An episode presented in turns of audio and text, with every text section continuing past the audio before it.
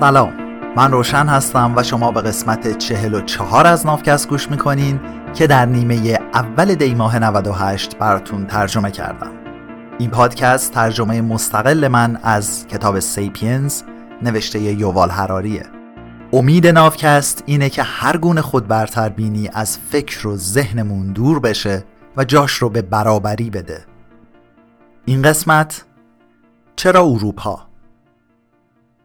یکی از ماجراهای واقعی و عجیب و غریب تاریخ اینه که مردمانی از یه جزیره بزرگ تو اقیانوس اطلس شمالی را میافتن میرن جزیره بزرگ تو جنوب استرالیا یعنی تازمانیا رو اشغال می‌کنن یکم قبلتر از سفر اکتشافی کاپتان کوک مجموع جزایر بریتانیا و کلا اروپای غربی جاهای پرت و دور افتاده ای نسبت به دنیای حوزه مدیترانه به حساب می اومدن. هیچ وقت خبر مهمی از اونجاها در نمی اومد. حتی تنها امپراتوری مهم دوران پیش مدرن اروپا یعنی امپراتوری روم بیشتر ثروتش رو از ایالتهای واقع در شمال آفریقا، شبه جزیره بالکان و خاورمیانه به دست می آورد. ولایات اروپای غربی روم مثل غرب وحشی و فقیر بودند که به جز مواد معدنی و برده چیز زیادی ازشون به امپراتوری نمی رسید. شمال اروپا همون قدر ویران و وحشی بود که حتی ارزش فتح کردن هم نداشت. همین اواخر قرن 15 هم بود که اروپا به یه گرم خونه و محل رشد مناسب برای پیشرفت های مهم فرهنگی، اقتصادی، سیاسی و نظامی تبدیل شد. بین سالهای 1500 تا 1750 اروپای غربی یه تکونی به خودش داد و شتابی گرفت و تبدیل به ارباب جهان بیرون یعنی قاره های آمریکا و اقیانوسیه شد. اما همون موقعش هم اروپا تو حد و اندازه های قدرت های بزرگ آسیایی نبود. اروپایی ها بیشتر به این خاطر تونستن قاره آمریکا رو تسخیر کنند و دست بالا رو تو دریا داشته باشند که قدرت های آسیایی علاقه زیادی به این کارا نشون نمی‌دادن. اوایل دوران مدرن دوران طلایی امپراتوری عثمانی تو حوزه مدیترانه، امپراتوری صفوی تو ایران، امپراتوری مغول ها تو هند و سلسله های مینگ و چینگ توی چین بود. این امپراتوریا قلمروهاشون رو به شدت گسترش دادن و از رشد اقتصادی و جمعیتی بی سابقه ای سود می بردن. آسیا تو سال 1775 80 درصد اقتصاد دنیا رو دست خودش داشت. مجموع اقتصادهای فقط هند و چین نمایانگر دو سوم تولید جهانی بود و در مقایسه با اونا اقتصاد اروپا خیلی کوچیک به نظر می اومد. اما وقتی که اروپایی ها تونستن توی رشته از جنگا بین سالهای 1750 و 1850 حال قدرت های آسیایی رو بگیرن و تیکه های بزرگی از قاره آسیا رو تسخیر بکنن همون موقعی بود که مرکز جهانی قدرت به اروپا منتقل شد به سال 1900 که می رسیم اروپایی خیلی محکم کنترل اقتصاد دنیا و بیشتر قلمروهای دنیا رو به دست گرفته بودند. سهم چین از تولیدات جهانی تو سال 1950 به 5 درصد کاهش پیدا کرده بود.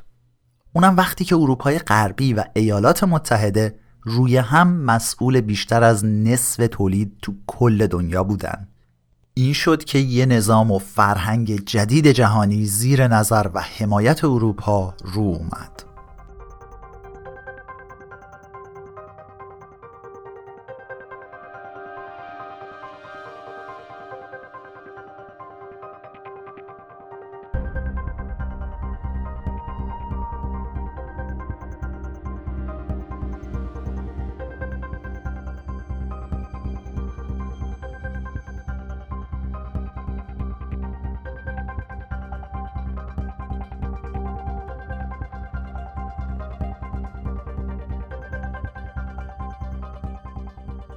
همه آدما توی پوشش، طرز فکر و سلیقه‌شون امروز خیلی بیشتر از اون چیزی که حاضرن بهش اعتراف بکنن اروپایی هستن. ممکنه وقتی مردم بالای منبر میرن به شدت ضد اروپایی باشن. اما تقریبا همه آدمای روی زمین علم سیاست، پزشکی، جنگ و علم اقتصاد رو با دید اروپایی می‌بینن و به آهنگایی که با زبونای اروپایی و به سبکهای اروپایی نوشته شده گوش میدن. حتی همین امروز این اقتصاد شکوفای چینی که احتمالا به همین زودیا برتری جهانی خودشو پس بگیره هم روی نمونه اروپایی تولید و سرمایه گذاری ساخته شده. چطور شد که آدمای این تیکه یخزده از قاره اوراسیا تونستن از اون گوشه دور افتادهشون تو دنیا بزنن بیرون و کل جهان رو تسخیر کنن؟ اغلب وقتا بیشتر اعتبار این برتری رو به پای دانشمندای اروپایی می نویسن. بدون شک از سال 1850 به این ور بیشتر سلطه اروپایی ها به خاطر جادوی فناوری و مجموعه ترکیبی علمی صنعتی نظامیشون بوده. همه امپراتوری های موفق اواخر دوران مدرن تحقیقات علمی کاشتن به این امید که نوآوری های فناوری رو برداشت کنن و خیلی از دانشمندا بیشتر وقتشون رو صرف کار روی تسلیحات، داروها دستگاههایی برای خدمت به اربابان استعمارگرشون کردن. یه حرفی همیشه ورد زبون سربازای اروپایی که با دشمنای آفریقاییشون میجنگیدن بود. می‌گفتن بذار هر چی می‌خواد بشه بشه. ما تیربار داریم، اونا ندارن. اهمیت فناوری های غیر نظامی هم کمتر از این نبود. شیکم سربازا با غذاهای کنسرو شده سیر می‌شد. سربازا و تجهیزاتشون با راه آهن و کشتی های بخار جابجا می شدن و همزمان امکانات جدید پزشکی سربازا، ملوانا و لوکوموتیورونها رو درمون می کرد. تأثیر این پیشرفت های لوجستیکی برای اروپایی تو تسخیر آفریقا خیلی بیشتر از نقش تیربار و مسلسل بود. ولی تا قبل از سال 1850 اوضاع اینجوری نبود. مجموعه ترکیبی علمی صنعتی نظامی هنوز تو عنفوان کودکیش بود. محصولات و میوه های فناوری این انقلاب علمی هنوز نارس بودن و از نظر فناوری فاصله خیلی کمی بین قدرت های آفریقایی، آسیایی و اروپایی بود. درسته که جیمز کوک تو سال 1770 فناوری های خیلی بهتری از ابوریجینی های استرالیا داشت اما چینی ها و عثمانی ها هم از نظر تکنولوژی همونقدر پیشرفته بودن پس چرا کاپتان جیمز کوک میاد و استرالیا رو کاوش و تبدیل به مستعمره می‌کنه اما کاپتان وان جنگ سی یا کاپتان حسین پاشا این کارا رو نمی‌کنن اگه اروپایی تو سال 1770 برتری فناوری خاصی نسبت به مسلمونا، هندیا و چینیا نداشتن سوال مهم اینه که پس چطور تونستن تو صده بعدی همچین فاصله بین خودشون و بقیه دنیا بندازن؟ چی شد که مجموعه ترکیبی علمی صنعتی نظامی تو اروپا گل کرد و تو هند خبری ازش نبود؟ چطور وقتی که بریتانیا خیز برداشت و پرید جلو فرانسه، آلمان و ایالات متحده هم سری پشت سرش پریدن و رفتن اما چین لنگ موند و عقب افتاد بعد وقتی هم که این فاصله بین کشورهای صنعتی و غیر صنعتی تبدیل به یه عامل سیاسی و اقتصادی واضح و مشخص شد چرا روسیه، ایتالیا و اتریش تونستن این فاصله را از بین ببرن؟ اما ایران و مصر و امپراتوری عثمانی نتونستن. این فناوری که با موج اول صنعتی شدن پیش اومد به نسبت خیلی ساده بود. واقعا یعنی مهندسی و ساخت موتور بخار. تولید تفنگ و مسلسل و کشیدن راه آهن اینقدر برای چینیا و عثمانیا سخت بود؟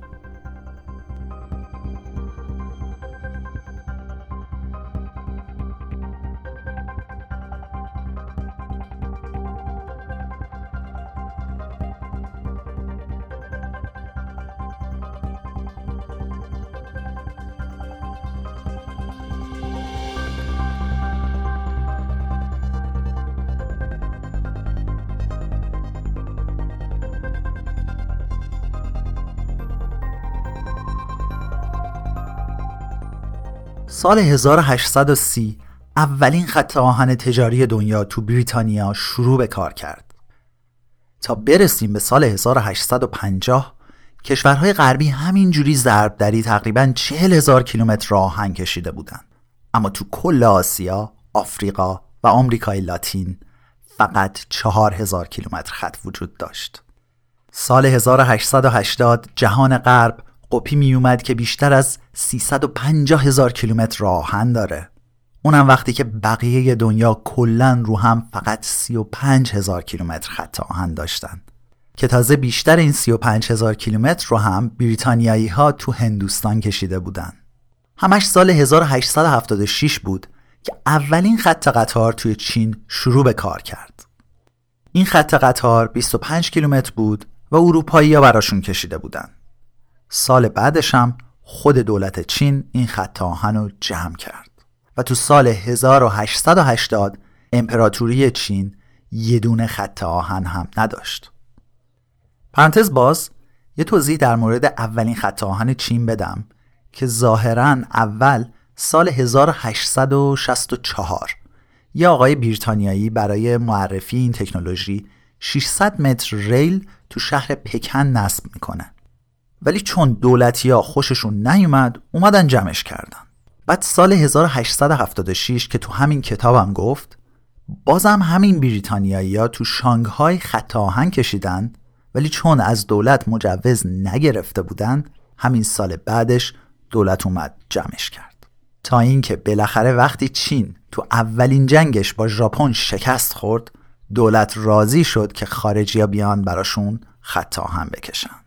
پرانتز بسته تازه سال 1888 اولین خط آهن ایران ساخته شد که تهران رو به حرم شابدالعظیم که حدوداً 10 کیلومتر با پایتخت فاصله داشت وصل می‌کرد.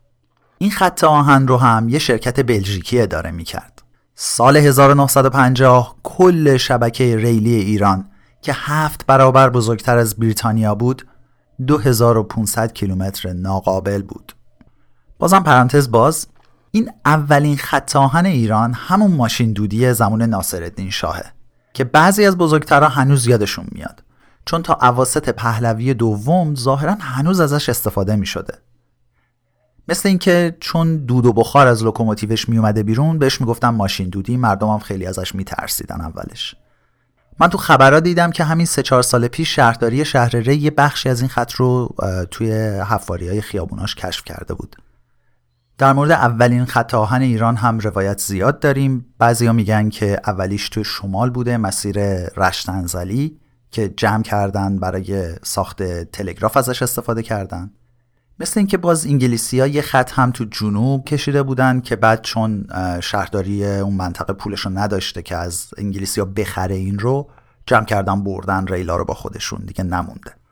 ولی یکی از قدیمی ترین ها که هنوز داره ازش استفاده میشه مسیر تبریز جلفاست که اولین قطار برقی ایران هم رو همون مسیر توسط روس ها ظاهرا پیاده شده. پرانتز بسته. ایرانیا و چینیا مشکل نوآوری های تکنولوژیکی مثل موتور بخار رو نداشتن چون راحت می‌تونستن یا بخرنشون یا مجانی از روشون بسازن. مشکل نبود ارزش ها استوره ها دستگاه غذایی و ساختارهای اجتماعی سیاسی بود که طی قرنها تو جهان غرب شکل گرفته بود و کامل شده بود. ولی نمی‌شد اینا را هم به همون سرعت کپی برداری و بومی سازی کرد. فرانسه و ایالات متحده واسه این تونستن خیلی فرز رد پای بریتانیا رو بگیرن و برن چون که مهمترین اسطوره ها و ساختارهای اجتماعی بریتانیا ایالات متحده و فرانسه با هم مشترک بودن. مردم چین و ایران واسه این نتونستن سریع به این قافله برسن چون که افکار و جوامعشون جور دیگه ای سازماندهی شده بود.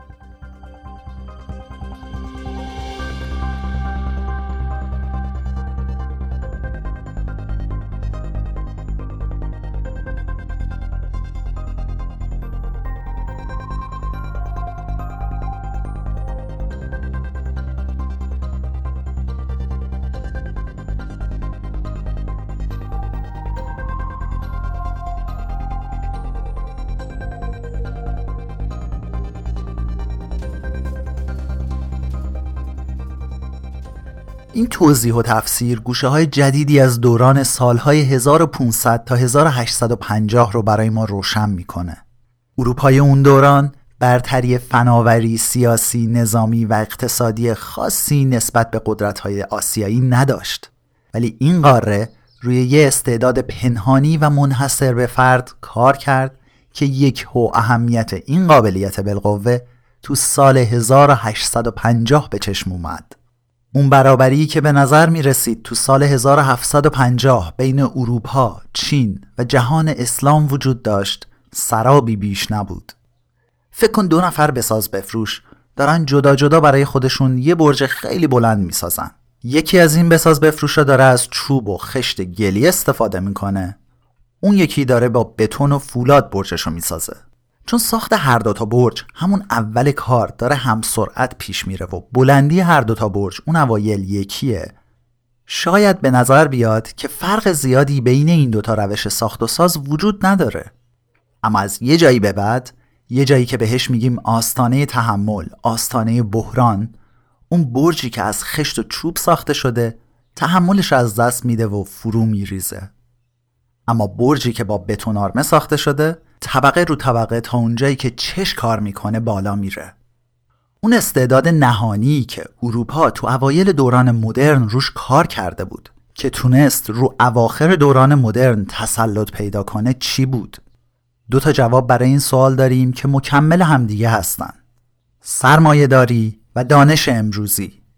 حتی پیش از اینکه اروپایی ها از برتری تکنولوژیکی خاصی بهرهمند بشن عادت کرده بودند که به شیوه های سرمایهداری و علمی فکر و رفتار بکنن وقتی هم که چشمه فناوری شروع به فوران و جوشیدن کرد اروپایی ها خیلی بهتر از هر کس دیگه ای تونستن مهارش کنن و از اوایدش بهره ببرن. پس این اصلا تصادفی نیست که دانش و سرمایهداری اصلی ترین میراث استعمار طلبی اروپایی رو شکل دادن. تا این میراث به دنیای پسا اروپایی قرن 21 برسه. اروپا و اروپایی ها دیگه دنیا رو نمیگردونن اما دانش و سرمایه هر روز دارن قدرت بیشتری می‌گیرن. تو قسمت های بعد فتوحات سرمایهداری بررسی میشن. این چند قسمت به داستان عشق بین دانش نوین و سلطه طلبی اروپایی اختصاص داره. این پایان قسمت چهل و چهار از نافکست بود. مثل همیشه ممنونم که وقت گذاشتی و به این قسمت گوش دادی. تشکر ویژه از رفقا از پدر و مادرای همسن و سال خودمون که پادکست های مناسب رو به بچه هاشون هم پیشنهاد می‌کنن. مخصوصا واوکست که بدون هدف قبلی من دوستای جوونترمون رو هم جذب کرده. واوکست هم که می‌دونی برای کسایی که راحت از کنار کلمات رد نمیشن و مثل خودم دوست دارن از ریشه اونا سر در بیارن. ناوکست رو من روشن به همراه کریشنا به گوش شما میرسونیم. و تا یه قسمت دیگه.